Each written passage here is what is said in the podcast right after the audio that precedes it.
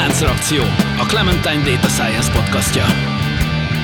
Körméndi György vagyok, fizikusként diplomáztam, aztán adatelemzéssel és gépi tanulással kezdtem foglalkozni. És azt hiszem, ma is így döntenék. Kovács Gyula, Data Science Trainer. Célom az adatelemzési kultúra minél szélesebb körben való elterjesztése. Könyves Tóth előtt vagyok, hivatalosan matematikát, programozást és pszichológiát is tanultam, de az életben azt is megtanultam, hogy a nem hivatalos tanulmányok éppen annyira fontosak. Póli Ferenc, digitális terméktervező, tanácsadó, startupper és podcaster, akiben évtizedek óta harcol a programozó és az újságíró. Szervusztok, üdvözöllek titeket is, és a drága hallgatókat is. A Láncreakció Podcast következő adásában. Ezúttal kivételesen csak hárman vagyunk, illetve hát annyiban nem kivételesen, hogy most egy pár hétig úgy lesz, hogy előd nem tart velünk egyéb elfoglaltságai miatt. Emiatt viszont igyekszünk majd olykor vendégeket hívni, hogy egyrészt, hogy többen legyünk, és többféle hang hallatszódjon. Meg hát persze igyekezzük majd, hát a pótol nem is, de a a hiányát majd valahogy enyhíteni. Kompenzálni. Egy-két, egy-két előre jellemző fordulattal. Igen, az nagy kérdés, hogy ki fogja a végső konklúziókat ezek után vállalni, az többnyire előd reszortja volt, nem igaz? Na hát ma első látásra úgy nézem, hogy tulajdonképpen olyan témákkal fogunk foglalkozni, amik nem rengetik meg a AI világot, de második látásra szerintem mind a, mindegyik témánkban fogunk olyasmit találni, ami egyébként komoly tanulságokkal szolgál, viszont, hogy valamelyest előrejelezzem a témáink mienségét, vagy típusát, a meglepetés kérdésem az úgy szól, hogy tudtok-e sakkozni? Tudunk. A jó kérdés. Mit jelent az, hogy tudunk? Nekem az, is hogy... ez a kérdés, hogy mi az, hogy tudunk sakkozni. Igen, az, hogy a, Igen. a parasztal előre kell lépni, meg a lóval hogy kell lépni, azt tudok meg van szerintem olyan ember a Földön, akit megverek Igen, azt hiszem ez a jó de, definíció. De, de, Létezik olyan ember, akit szabályos körülmények között megversz, meg de, én is. De hogyha úgy értelmezzük a tudunk, hogy jól tudunk-e, akkor határozottan nem a válaszom. Igen. Esetleg úgy módosítom a kérdést, mert egyébként szerintem itt válik el a dolog, hogy szoktatok-e sakkozni, és ha igen, akkor élvezettel teszitek-e azt? Tehát, hogy játékként megvan-e az életetekben a sakk? Én azt, azt akartam tőletek kérdezni, hogy mikor sakkoztatok utoljára. Ez így kicsit precízebb.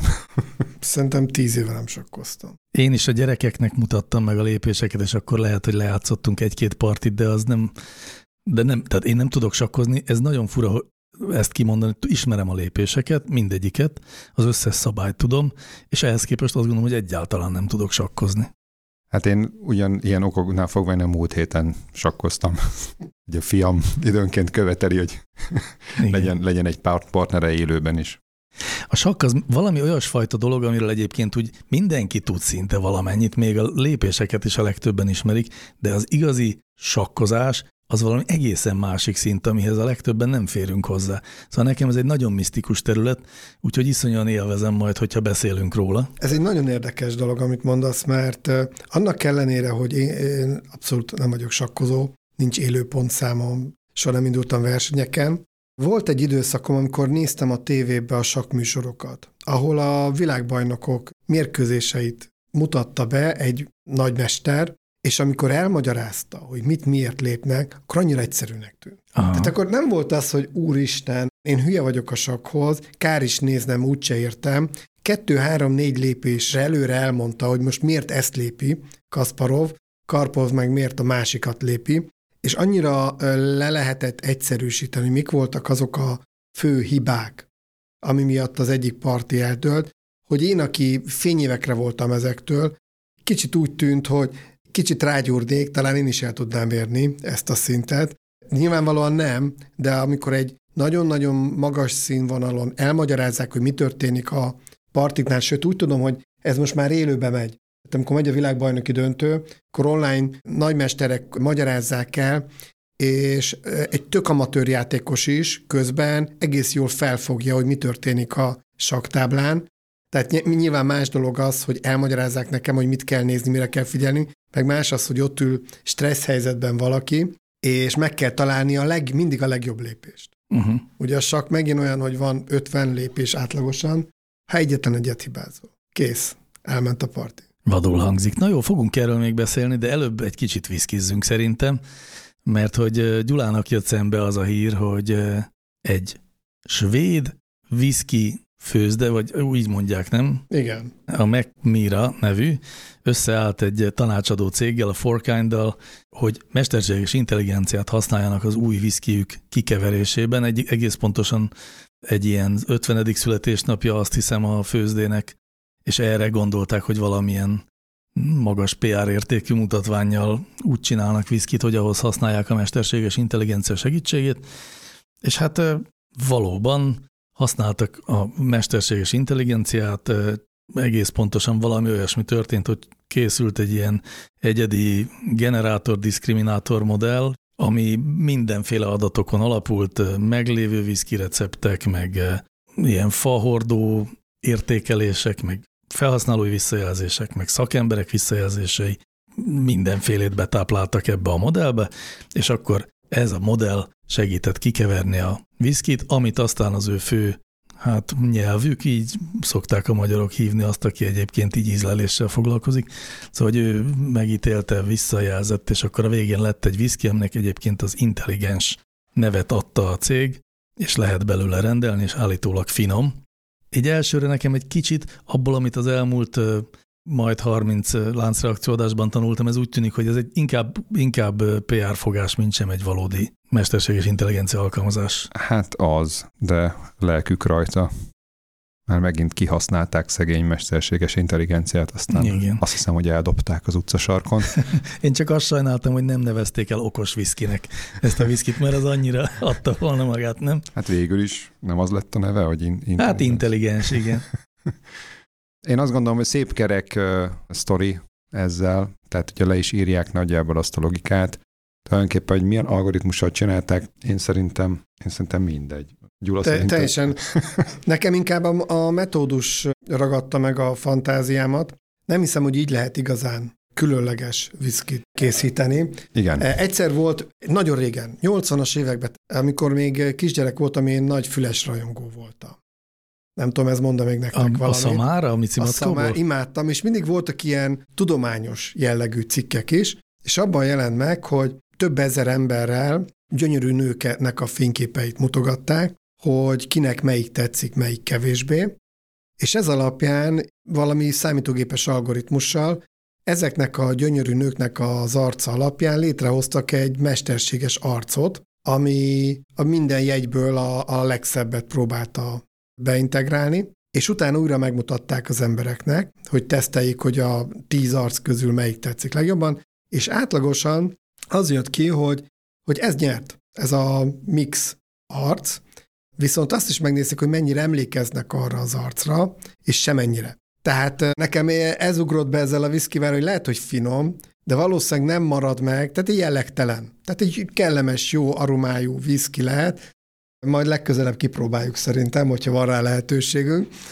De ugye a, a pont ezeknek a prémium termékeknek nem az a lényege, hogy finom legyen, hanem hogy legyen valami karaktere. Na ezt nem hiszem, hogy egy ilyen mesterséges intelligencia ki tudja dobni. Igen, hát a, a legtöbb uh, ilyen ízlésre alapuló terméknél, tehát mondjuk élelmiszeripő termékeknél ez, ez megvan, hogy, hogy valamilyen ilyen semleges jegyeket tartalmaznak, és le van kerekítve, és én is azt gondolom ennek az egész sztorinak a egyik leggyengébb pontjának, mert egyébként én ezt nem is hiszem el, hogy aztán végén végül is egy ilyen teljesen optimalizált és átlagolt viszkit csináltak, mert annak szerintem semmi tétje nem lett volna, tehát tényleg az van, hogy, a, hogy lehet, hogy megkülönböztetni se lehetett volna egy-két nagyon hasonló, szintén nagyon átlagostól, mert egyébként ilyenek természetes módon is keletkeznek. Nyilván ezek a mesterek, ezek a nyelvek pontosan tudják, hogy ez körülbelül milyen, és én nagyon csodálnám, hogyha a végén még egyébként ugye írták is, hogy azt hiszem, hogy azért csak finomítottak azért a végső modellen, és akkor csak csavartak bele valamit, mert nem létezik, hogy egy tényleg egy karakter nélküli terméket úgy kitettek volna, vagy egy olyat, amit igazából nem nagyon tudnak az emberek megkülönböztetni másoktól. De egyébként igen, ez egy általános jellege a, a, a tömeg gyakran az élelmiszeriparban, hogy valamilyen értelemben átlagosak, tehát olyanok, hogy a legtöbb embernek megnyerik a tetszését. És egy viszkinél meg ez egyáltalán nem feltétlenül cél. Tehát Mhm. uh-huh. ott ugye az egy karakter, Uh-huh. ez egy fajta. Én már eleve ott elakadtam, hogy azt egyébként a eredeti use case leírás azt tartalmazza, hogy egy viszkit azt úgy csinálnak meg, hogy vannak bizonyos összetevői, abból lepárolják majd, minimum három évig, de inkább 10-15 évig érlelik egy hordóban. És vajon ez, akkor ez is úgy készült, hogy három évvel ezelőtt megcsinálták ezt a modellt, és aztán érlelték a megfelelő hordóban, vagy akkor mi lett az érlelési Hát folyamattal? me- megint ez is egy olyan pont, ami nagyon elgondolkodtató. Ez Igen, gyanúsá teszi ezt az, az hogy a. Feri mennyire ért a viszki készítéshez, meg itt kiderülnek dolgok. Én is csak olvastam a, a Nem, cégnek hát a leírásában. Egyébként ez tök jó, amit mondasz, mert nekem is itt egy kicsit sántít a dolog, de én nyáron, még ha nem tudja a hallgatóság, akkor elmondom, hogy nászúton voltam, és Franciaországba elmentünk egy parfümgyárba. Nem tudom, tudjátok-e, hogy hány eszencia van, amikből csinálják a parfümöt? Összesen. Biztos nagyon sok. Nem, nem Egyébként- olyan nagyon sok. nagyon Ne- kevés? Nem is kevés, nem néhány is sok. Tucat, néhány tucat? Három ezer. Három ezer. Akkor Három sok, ezer. Franciaországban van egy ilyen parfümgyár, ami csak az eszenciák előállításával foglalkozik, és az összes parfüm nagy márkát kiszolgálják. És eh, nem tudom, tudjátok, hogy hány eszenciából raknak össze egy parfümöt? 10-20 talán? Nem, szerintem kevesebb. Több. 5-6. Több. Körülbelül 300. Ó, Átlagosan. Na most, aki egy kicsit is statisztikában otthon van, hogy 3000-ből 300, ez mi is? Nem permutáció, de, de, de nagyon durva szám jön ki. Tehát, hogy az összes lehet, kombináció, Nem. nevezük kombináció. Uha, de kár, hogy nincs itt az előtt, már is, már Igen, is igen, beleszaladtunk. A lényeg az, de azt el tudjuk képzelni, hogy őrületesen nagy variációs lehetőség van, és ott elmondták, hogy 10-15 évig tart egy parfümnek a kifejlesztése. Egyébként azonnal beugrott a gyógyszeripar, ott is őrületesen hosszú az átfutási idő, és nyilvánvaló, hogy nem attól lesz egy parfüm a piacon, mert jó illata van. Hát az összes esze- eszenciát nem szagoltam meg, de néhányat önmagában az eszenciáknak jó illatuk van. Majdnem azt mondom, hogy ezekből az eszenciákból rossz illatú parfümt szerintem nem is lehet csinálni. lehet, igen. Bár ismerve magamat nekem talán összejönne, hanem nyilvánvaló, hogy ott is valami karaktert próbálnak megtalálni, uh-huh. ami különleges, és amikor végre eljutnak arra a szintre, piacra dobják, és ez eh, csak azért mondtam el, mert itt jobban el tudnám képzelni a mesterséges intelligencia szerepét, hogy egy csomó ágat ö, kidobjanak, nem értek hozzá, vagy utána is nézek, hogy van-e ott már ilyen jellegű kutatás. El tudom képzelni, hogy ma ott is bevetettek, mert az analógia tökre ugyanaz. Igen. A cikk maga is egyébként ezt állította, hogy azért gondolták a AI-t használni, hogy a nagyon hosszú fejlesztési folyamatot, vagy kikeverési folyamatot lerövidítsék azzal, hogy bizonyos irányokat eleve kizárjanak. Ez egyébként valid. Tehát azt gondolom, hogy, hogy lehet ezt így csinálni. Itt ugye két dolog keveredett talán. Tehát egyfelől, hát itt nyilvánvalóan nem használnánk a mesterséges intelligencia kifejezést. Én azt gondolom, hogy még a GP tanulás is itt egy barokkos túlzás talán, mert most akár mennyire hivatkoznak itt valami 70 millió lehetséges kombinációra, ez valójában a 70 millió lehetséges kombináció, ez nem egy szörnyen nagy szám. Ugye, hogyha azt nézzük, hogy itt ez milyen típusú adatokból jött össze, ez egyáltalán nem olyan szörnyen nagy szám, és Bár, bár nem egész- vállalnám a végigkóstolását. Hát azt nem, de, de igen, tehát hogy, hogy ilyen értelemben mutatja is, hogy mégis egy akkora probléma, viszonylag kevés kiinduló típusból, vagy, vagy alapadatból, ugye itt még egyszer a viszki receptek, a hordókkal kapcsolatos információk, mert hogy azok ilyen egyedi ízt adnak. Ugye itt egyébként azért valószínűleg arról volt szó, hogy ezek már eh, érlelt viszkik voltak, és igazából itt valami blendet Ja, igen, és annak a kikeverése, igen, igazad van. mókolnak, Igen, itt igen. a végén, és azokról lesz van egyedileg információ, és akkor fogyasztóktól voltak értékelések, meg értékesítési adatok voltak, és akkor még ehhez jöttek a, ezeknek a nyelveknek a valamilyen kiértékelései. Úgyhogy ezekből jött össze, hát azért ez érezhető, hogy ha mindegyik csak néhány változó, akkor ez már, ez már könnyen egy olyan paraméter tényleg, ez a 70 millió, ez nem olyan szörnyen sok, akkor is, hogyha egyébként rekordom Igen. sincsen sok, mert valószínűleg egyébként nem volt túl sok.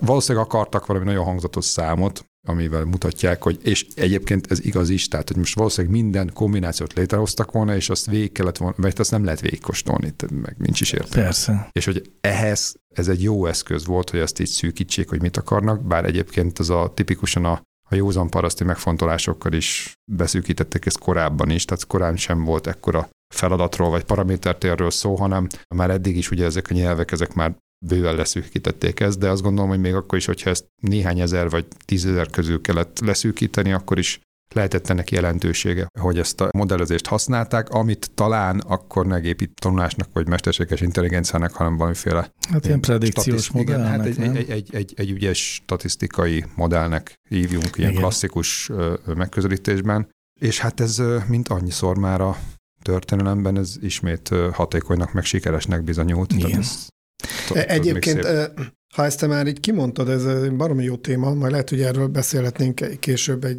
másik adásban is, és ez az üzleti életben tök valid. Hogy tegyük fel, hogy kell építenünk egy modellt, mondjuk a bedőlésekre, melyik ügyfél megy el, melyik nem, és ugye ezek a klasszikus prediktív modellek, és ezek a modellek nagyon sokszor alig jobbak, mint amit az ott lévő szakértő tud.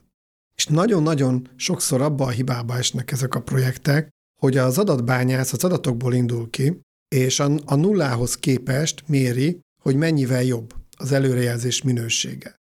És aztán, amikor a gyakorlatba átültetik, akkor kiderül, hogy de hát itt ül egy szaki, ezeket már rég tudja, és valójában alig van hozzáadott értéke ezeknek a modelleknek. Ez csak onnan jutott eszembe, amiket most mondtál, hogy lehet, hogy ebben a viszkiben 95% volt a nyelvtudása a, vég, a végső terméknél, és tényleg az egész egy PR fogás volt. Egyébként marha jó PR fogás. Nekem tetszik. Szóval viszkiknél is fontos a nyelvtudás. Mert az mindig nagyon fontos. Így van. Na jó, hát akkor miután ittunk egy korty viszkit, akkor mehet, mehet a játék, sakkozhatunk. Ezeket is Gyula hozta, most ma minden témánkat Gyula hozta, és fantasztikus. Ez viszont nagyon izgalmas, és pontosan azért a fajta ilyen misztériumért, amit én az előbb említettem a sakkal kapcsolatban, hogy iszonyú sokat találkozunk, főleg az utóbbi mondjuk 15-20 évben azzal, hogy a sakk és a gép kapcsolata, és hogy ezzel szeretik általában demonstrálni azt, hogy a számítógépek átveszik az uralmat az életünk fölött, hiszen már sakban is megverik az embert, és aztán ehhez képest meg valójában nem látunk a mélyére annak, hogy hogy is érinti a sakkozókat.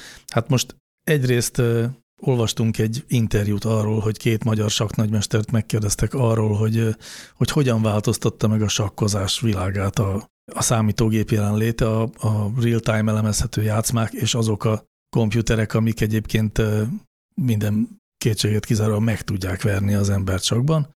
És hát igazándiból, ha én jól értettem, akkor kb. az derült ki, hogy természetesen nagyon megváltoztatták, de ez egyáltalán nem azt jelenti, hogy a értelmetlenné vált az emberi sakkozás. Hát igen, talán kezdjük egy kis helyzetértékeléssel, tehát a, a sakknak a helyzet a mai világban. Itt ugye az összes cikk hivatkozik erre a elmúlt két évtizednek igazából a folyamatára, 25 évnek igazából, a 97-ben volt, amikor ugye a Kasparov volt ilyen, hát némiképp vitatott körülmények között ugye megverte a gép, de mindegy, mert ugye most arra ez már egy múlt idő gyakorlatilag, hogy több fejlődési fázisban, de a gépek, illetve a gépi algoritmusok azok már a messze felül teljesítik az embert. És hogy, hogy mi lesz, vagy mi lett a sakkal, hogy most éppen ennek mi a státusza.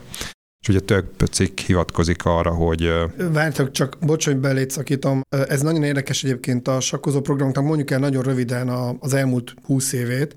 Ugye az IBM Deep Blue megverte Kasparovot, sokkolta a világot, utána a Zolo kinyílt, tehát a sakprogramok egyre okosabbak lettek, annyival, hogy már saját maguknak csináltak versenyeket, világbajnokságokat, meg se próbáltak az emberek versenyezni a sakszámítógépekkel, és egészen 2018-ig viszont csak annyi történt, hogy egyre jobban okosodtak, de az alaplogikájuk ugyanaz volt, hogy emberi partik alapján tanították a programokat, és okosodtak, okosodtak, okosodtak, mindig volt egy aktuális világbajnok. 2018 tájéken ez a Stockfish nevezetű szoftver volt a, a number one. Ez egy ilyen elemző szoftver, ugye? Pontosan, és akkor az Alpha Zero kihozta a Google, és egy teljesen új alapokra helyezték a tanítást nulláról. megmondták a szabályokat, a sok szabályot, és nulláról saját maga elkezdett partikat játszani, saját magát okosította, ha jól tudom, 8 óra alatt eljutott olyan szintre, hogy ezt a stockfish nagyon elverte. 100 partiból, ha jól tudom, 20-valányszor megverte, többi döntetlen lett. Tehát itt egy teljesen más logikával, hozzáállással, legalábbis az első hírek erről szóltak, hogy egy újfajta sakkot és stratégiát fejlesztettek ki, ami független teljesen az ember intelligenciától. Tehát csak, hogy majd be tudjunk kapcsolódni a cikkekhez, mert ők ma onnan, onnan indultak ki, hogy van ez az Alpha Zero, és mire lehet használni. Nem tudom, jól összefoglaltam-e? Jól, szerintem. Na most ennek is van folyamánya, de azt gondolom egyébként, hogy ennek közvetlenül a saknak a helyzetére, meg a népszerűségére igazából azért ugye nincs hatása, mert az, az emberek döntik el, hogy mivel foglalkoznak. Na és ebben van viszont szerintem érdekes fejlemény, mert azt lehetne gondolni, hogy ha már a okos telefonomban sokkal okosabb programok vannak, és bucira vernek engem, mint amatőrt, akkor alapvetően érdeklődésemet vesztem. Tehát ugye, ugye nagyon sokféle ilyen típusú várakozás volt.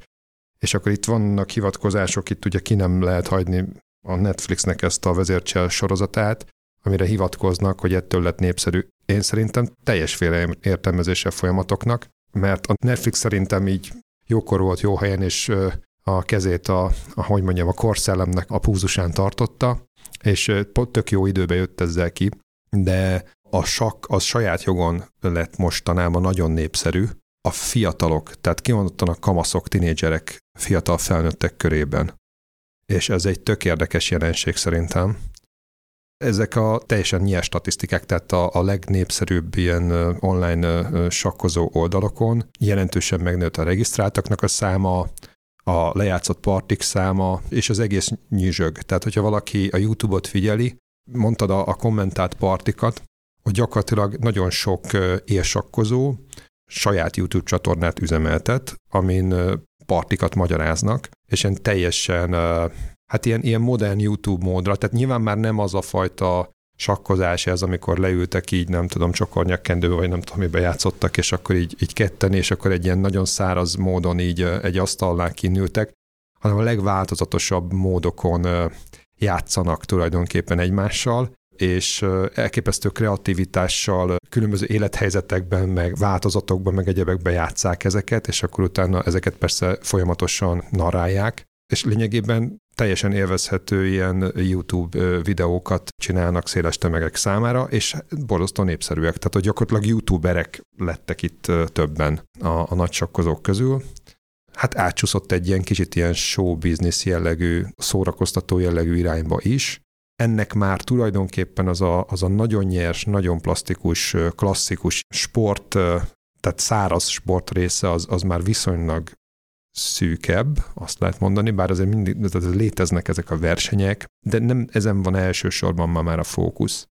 És a fiatalok elkezdtek játszani, a Covid-ot se hagyjuk ki a sorból, mert egyébként az, az, az nyilván rátett egy lapáttal az egészre, hogy, hogy otthon ültünk, és emberekkel legalább így tudtunk online. Ugye a másik az a platformok, tehát hogy gyakorlatilag csetelni, online kommentálni, ugye, ugye mi is tudjuk egymás partjait. Tehát igazából kiderült az, hogy ugye amikor a régen az öregek, meg talán még most is, amikor a parkba játszottak, és akkor körbeállják a meccseket, és akkor esetleg kommentálnak, vagy fogadnak rá. Tehát igazából ez a helyzet, ez teljesen jó szimulálta az online térben, és ez tulajdonképpen meg is történik ezeken a chess.com és hasonló oldalakon. Így van, nekem az az érzésem, hogy, a, hogy az egy nagyon egyszerű válasz arra a kérdés, hogy van-e még értelme az emberi saknak, hogy az, amit egyébként az emberek vagy a sakkozók túlnyomó többséget csinál, tehát hogy egymás ellen játszanak, annak persze, hogy van, az pont ugyanolyan módon működhetne, vagy nem pont ugyanúgy, mert jobban lehet tanulni, vagy máshogy lehet tanulni, de hogy a, talán inkább az a kérdés, hogy amikor hogy a verseny, meg a, tehát ennek a dolognak az ilyen emberi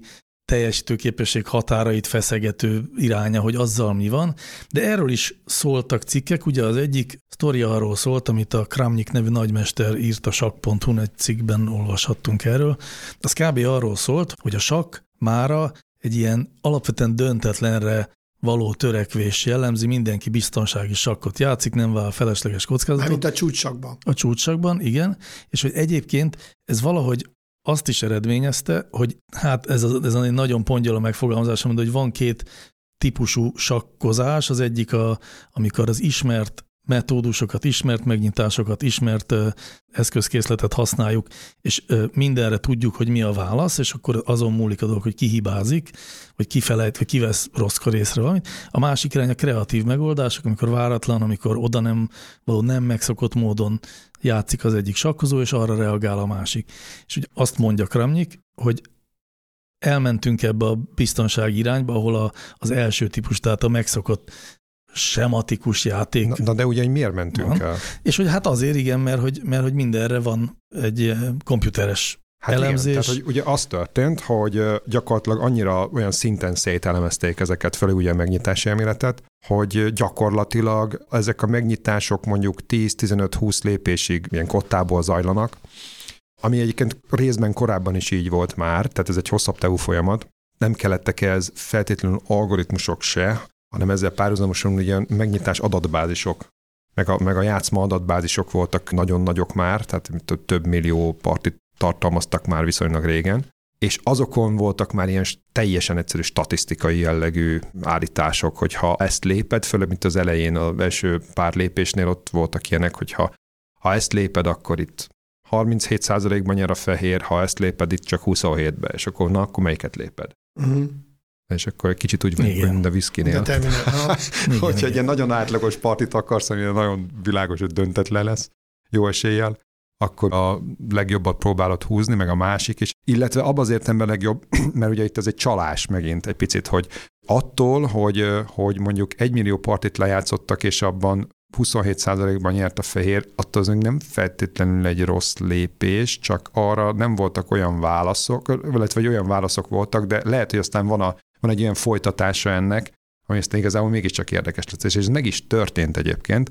Tehát amikor én mondjuk így nézegettem annak idején mondjuk ilyen fiatal koromban a sakkot, tehát a túlzás, hogy nagyon foglalkoztam volna vele, de azért azt úgy feltűnt, hogy tulajdonképpen a nagy játékosok, főleg mondjuk a nagy tornákon, nagyjából ugyanabból a néhány megnyitásból játszottak. Tehát az például konkrétan, hogy e volt szokás nyitni például.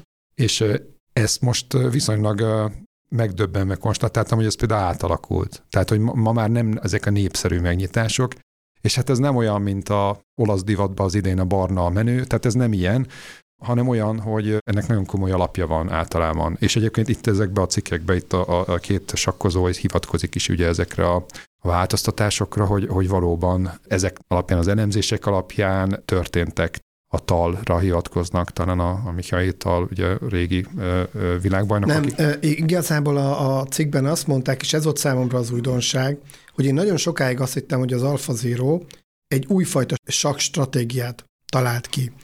És kiderült, hogy egy, ugyanazokat a megnyitásokat csinálja, mint az emberiség. Tehát az emberiség kap egy piros pontot, tehát ennél az Alpha Zero se tud jobb, és amikre a korábban a, a meccs közben úgy gondoltak, hogy ezek nagyon váratlanok, és a fene gondolta volna, hogy ilyeneket húz, és miért húzza, de aztán nyert. Jobban, ami után kielemezték, kiderült, hogy a 70-es években Tal már pont ilyen stratégiákat javasolt a sakkozóknak a középjátékban, tehát még ebben is az emberiség elérte ezt a szintet. Tehát ilyen értelemben számomra meglepetés volt ez a cikk, hogy maga az Alpha Zero valójában csak jobban játsza a sakkot, de nem, nem talált ki egy újfajta stratégiát, viszont az a része az alkalmazásnak, amit egy kicsit már elkezdtél pedzegetni, hogy milyen más irányba el tudja vinni a sakkot, mint azon kívül, hogy játszik. És gyakorlatilag a, a számítógépek egymással játszanak, mi márből ki vagyunk hagyva, és mi is játszunk egymás közt, és a két alternatív világ csak olyan szinten találkozik, hogy a emberek egyébként próbálnak tanulni a számítógépek által játszott partikból, amit elkezdtél ez a kramnyék, hogy mit lehet tenni az ellen, hogy az emberek viszont egyre több döntetlent játszanak, mármint a csúcsakkozók. És nyilván ez a népszerűséget nem növeli. Tehát a sok döntetlen nem annyira eladható a, a közönség számára, mint ha van egy grandiózus parti, ahol az egyik vagy a másik valami váratlan lépéssel legyőzi. És erre találta ki ugye Kramnyék, hogy egy minimálisan változtassunk a sakkon, ne lehessen rosálni. Igen, de azért ez nem annyira minimális, ugye, mert... Uh, Várjunk, csak olyan értelemben akarok... minimális, hogy egy szabályt változtatott, minden mást hagyott. Ugye az történt, hogy e- erre azt lehet mondani, hogy hogy jön ide az Alfa Zero? Mert hát én is tudok változtatni szabályt, ezen túl a paraszt hármat is előre léphet, és akkor mi van?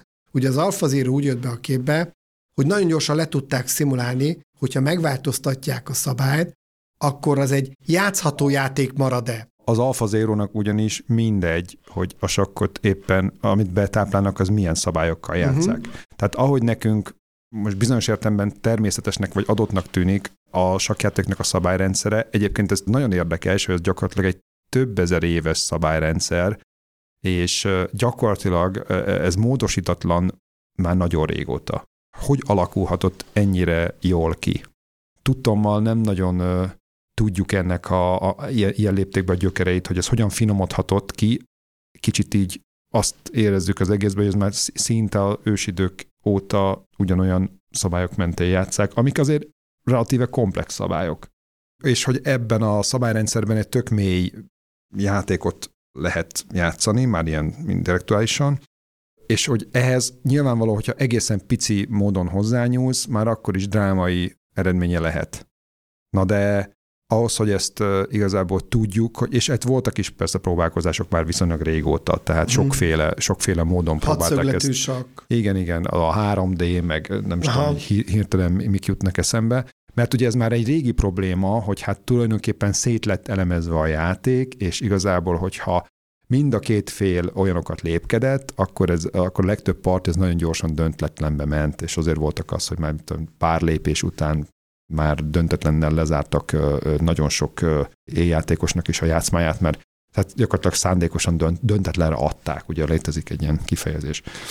És tulajdonképpen, hogyha ezen, ezen tovább megyünk, akkor itt lehet látni ennek az intelligenciának a segítségét, és akkor még egy elemet hadd dobjak be, mert hogy itt emlegettük még talán az adás előtt, hogy azért az érdekes, hogy, hogy tulajdonképpen az egész mesterséges intelligencia sztori, tehát ezzel az Alpha Zero-val ezt, ezt ugye megcsinálták, és esetleg volt, aki várta, hogy majd mi lesz ezzel, hát ugyanaz lesz, mint mindenféle ilyen típusú, ilyen demonstrációs célú projekttel, hát ez tulajdonképpen egy csomó pénzbe került, meg egy csomó szakembert fizetett a Google ebben az esetben, meg hát más esetben meg más. Adott esetben dollármilliókba, dollár tízmilliókba mérhető költség volt, megmutatták, hogy mire képes a technológia, meg az adott cég, és akkor ezzel be van fejezve a téma. Tehát tulajdonképpen le lehet zárni. A Kramniknak van egy nagyon érdekes megjegyzés az elején, hogy Kramnik ugye világbajnok volt. Sajnos Léko bánta. I- igen, de nem akkor, ugye, akkor Kramnik már világbajnok volt, de egyébként mindegy, az, az, az most talán ne a sakról beszéljünk, de igen, én is belemegyek mindig. Tehát, hogy a, talán két évtizeden keresztül a világ egyik legmeghatározóbb sakjátékosa volt, és valahogy úgy fogalmaz az elején, hogy hát ő igazából lehetőséget kapott arra, hogy itt a Alfa Zero-val dolgozzon. Akkor ugye már létezett az egész, tehát nyilván kerestek azért valami alkalmazást erre, hogy mit lehet az egésszel kezdeni, és ha úgy tetszik egyébként egy nagyon szép történet az, hogy akár az első példánk is ma ilyen volt, de ez a második meg különösen, hogy végre van egy olyan témánk, amikor a, a mesterséges intelligencia alkalmazásra olyan hátsó szándékok nélküli, meg, meg, meg olyan etikai kérdések se nagyon merülhetnek szerintem fel, és olyan, olyan vegytisztán azt lehet mondani, hogy ez tényleg itt ebbe az aspektusában, hogy előre viszi a világot, és úgy minden szebb és jobb lett. Legalábbis a sakk az, hogy végig lehetett mondjuk azt a logikát, hogy mondjuk a sánsz nélküli játék, vagy bármilyen szabály megváltoztatás mellett le lehet szimulálni gyakorlatilag, hogy milyen lesz a sakk. És ugye az jön belőle ki, már talán az még nem hangzott el, hogy a szimuláció azt mutatja, hogy sokkal dinamikusabb lesz a játék. Nagyjából azt hiszem, ilyen töredékekben elmondtuk, hogy mi is a Kramnik sztori, de összefoglalom egy mondatban, hogy, hogy könnyebb legyen az egész eddig elhangzottak a dekodon. Szóval hogy az történt, hogy Kramnik azt mondta, hogy a sakk unalmassá vált, mert sokkal döntetlen. De Keresi... ezt adatokra alapozta egyébként. Természetesen. Nagyon sok, nagyon sok döntetlen parti volt Így valóban, a, és konkrétan a, a legutolsó 2018-as sakkvilágban egy döntőbe az összes klasszikus part döntetlen lett. Így van. Szóval, hogy ezt látva azon gondolkodott, hogy hogyan lehetne úgy megváltoztatni a szabályokat, hogy izgalmasabb legyen a játék, és arra kapott lehetőséget, hogy ezeket az ő szabályváltoztatási elképzeléseit az Alpha Zero-val úgy tesztelje, hogy ezek szerint a szabályok szerint játszon sok partit az Alpha Zero, és derüljön ki, hogy többe a érdekes játék, mint nem. És akkor kiderült, hogy például, hogyha a sáncolást kiveszük a játékból, akkor az mit fog okozni, és az Alpha zero tesztelés vagy szimuláció azt mutatta, hogy így igen sokkal izgalmasabb a játék, ezért aztán Kramnik most azt ajánlja a világnak, hogy próbálják ki azt, a, azt amikor sáncolás nélkül játszok a sakkot, és szebb lesz minden. Tehát ez volt a sztori lényege, illetve láttunk még egy történetet, ami egy kicsit, hát annyiban mindenképpen kapcsolódik, hogy arra is használták az Alpha zero egy másik kutató, hogy nem arra próbálták optimalizálni az zero hogy nyerje meg a mérkőzést, hanem hogy találja ki, hogy mit fog lépni az ellenfél, az emberi az ellenfél. Ember. Így van. Tehát, hogy megjósolja az emberi lépéseket, és ehhez még hibázott is szándékosan az Alpha Zero, azért, hogy lássa, hogy a, a hibákra hogyan reagálnak az emberek, és ebből is egy igazán izgalmas kutatás kerekedett ki, aminek, hát amennyire én értettem, nem volt egy ilyen nagy őrületes megfejtése, tehát nem tudom, nektek kiderült-e, hogy, hogy mi jött ki ebből a kutatásból, csak hogy ezen dolgoznak és vizsgálják, hogy... Még nincs vége, tehát azért nem publikáltak eredmény, mert még a, igazából elindult, és csak megírták, hogy van egy tök jó ötlet, és ezt végig fogják vinni. Ugye ez egy érdekes dolog, hogy előrejelezhető az emberi cselekedet. Ha jobban belegondolunk, ez az a pillanat, amikor az ember egy kicsit megriad. Mi fog történni akkor, ha a gépek tudják, hogy mit fogunk csinálni a következő percekben, vagy ha ő lép valamit, akkor mi mit lépünk. Ugye a cikkben pozitív alkalmazásait írták, hogy képi diagnosztikában egy orvos hajlamos benézni dolgokat. Nem hajlamos, hanem megtörténhet meg, az megtörténhet, inkább. megtörténhet, de olyan értelemben hajlamos, hogy ezek szerint a gép ki tudja szűrni majd a jövőben, hogy mik azok a típusú diagnosztikai képek, ahol ez az orvos szokott hibázni, és felhívja a figyelmet. Vagy, vagy legalábbis, tehát nem biztos, hogy a hiba szót használnám, bár egyes esetekben lehet mondjuk, mondjuk azt, hogy nem vesz észre valamit, bár szerintem ez viszonylag ritka lehet, hanem inkább azt gondolom, hogy ilyen szisztematikus eltérésnek hívnám ezt, valamilyen standardizált középtől, standardizált jótól. Visszatérve a kutatásra, tehát a kettő Ugye a képi, ez egy lehetséges jövőbeli alkalmazás, és most, hogy a sak, konkrétan a saknál mit fog lépni a túloldal, és valóban ez egy marha érdekes dolog, hogy direkt hibáz a készülék, hogy hátra észreveszi az ember, hát ha nem, és ezt is előrejelezze, mikor veszi észre, mikor nem. Ez egy barom izgalmas dolog, ráadásul ugye ez egy nagyon magas szintű fejlesztés, hisz ezt, ez emberre, minden emberre rá tudják tanítani. Az én értelmezésem szerint ez nem egy univerzális algoritmus lesz, hanem konkrétan tudják, hogy a Kovács Gyula mit fog lépni, meg a Gyuri mit fog lépni. Bár szerintem nyilvánvaló, hogy majd lesznek itt elég komoly hibafaktorok, tehát nagyon kíváncsi leszek, hogyha lezárul ez a, ez a kutatás, akkor milyen eredményre jutnak. Tehát, hogy mennyire lehet előrejelezni.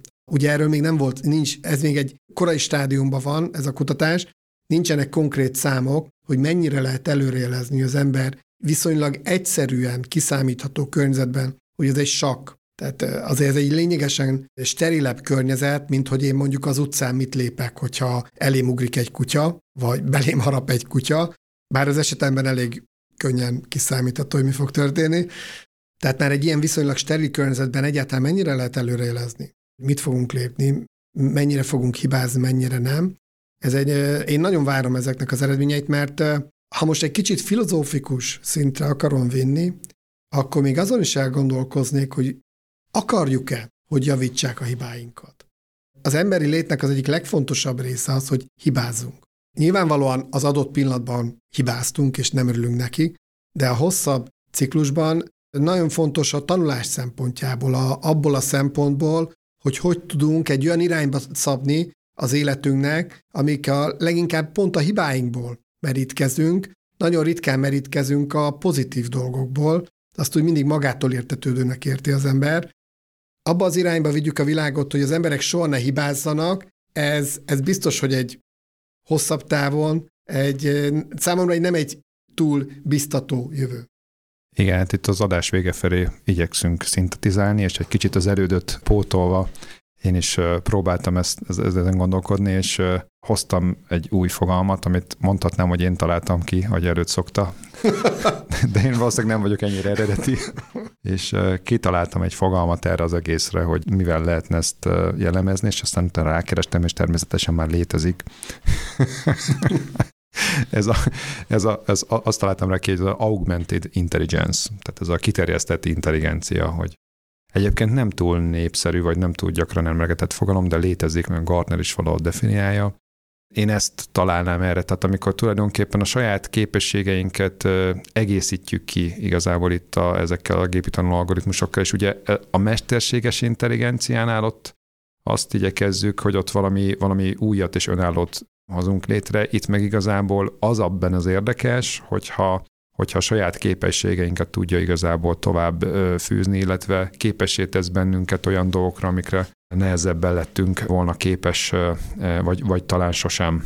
Egyébként most csak egy említésképpen nem csak a sakban történik ez, hanem például a góban is. Az AlphaGo, amelyik ugye szuperhumán, tehát hogy az emberi képességek felett van, és, és ott is ugyanez játszódik le, hogy gyakorlatilag tudják a játékot tanulmányozni és, és támogatni ezekkel az új eljárásokkal. Hát és hogyha ez esetleg ijesztőnek tűnne bárkinek, akkor azt emlékeztetem, hogy a kerék vagy az ásó feltalálása pontosan ugyanez uh-huh. a mhm. dolog, hogy többet tudunk általa csinálni. Igen, igen. És még úgy annyi, hogy ez igazából mégiscsak a magunk szórakoztatására van. Tehát a sakk is, meg, a, meg az összes ilyen játék, ez tulajdonképpen az életünknek a kerekebbé, vagy, vagy boldogabbá, vagy bármilyen tételé, nem pedig a nem tudom, mit akarunk vele. Tehát nem valami üzleti célunk, vagy egyéb van vele, hogy a világot akarjuk így igazából ilyen külső eszközökkel megváltoztatni, hanem itt egy játék.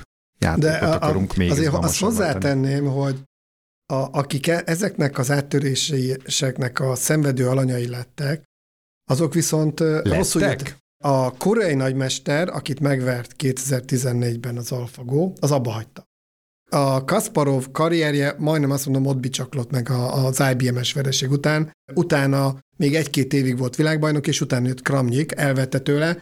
Tehát úgy látszik, hogy akik, akiken először a gép győz, azok ezt azért elég nehezen tudták feldolgozni. Én igen, ez, ezt nem vitatom, tehát biztos voltak személyesen, akik ezt itt nem tudták kezelni, de, de pont ezért meséltem el azt a részét, hogy, a, hogy mára a sakk, főleg ez az élvonal, ez ami egészen máshogy és más, más módon működik. A Magnus Carlsenék tulajdonképpen egy tök népszerű, tulajdonképpen nem azt mondom, ilyen rockstar, de, de, ilyen, de, de mai, mai, mai viszonyok között igen, tehát mert ma már ugye nincsenek rockstárok. Hát tehát... ő, ő jobban rockstar, mint a mai rockstar. Igen. Jól van, hát akkor eljutottunk végül is a whisky keveréstől a rockstárrá váló sakkozókig, akiket az AI emelt ebbe a magasságba. Most akkor nagyon pongyola módon hoztam össze ezt, amiről ma beszélgettünk, de nagyon izgalmas volt, és nekem egy kicsit azért különösen izgalmas volt, még kicsit a sakk népszerű tárgyalása mögé is sikerült belátni, hogyha hallgatók is szeretnék, akkor ugyanezt megismételni, akkor ezeknek a cikkeknek a linkjét megtalálják az adás leírásában. Jövő héten pedig újra jelentkezünk, köszönjük a figyelmet!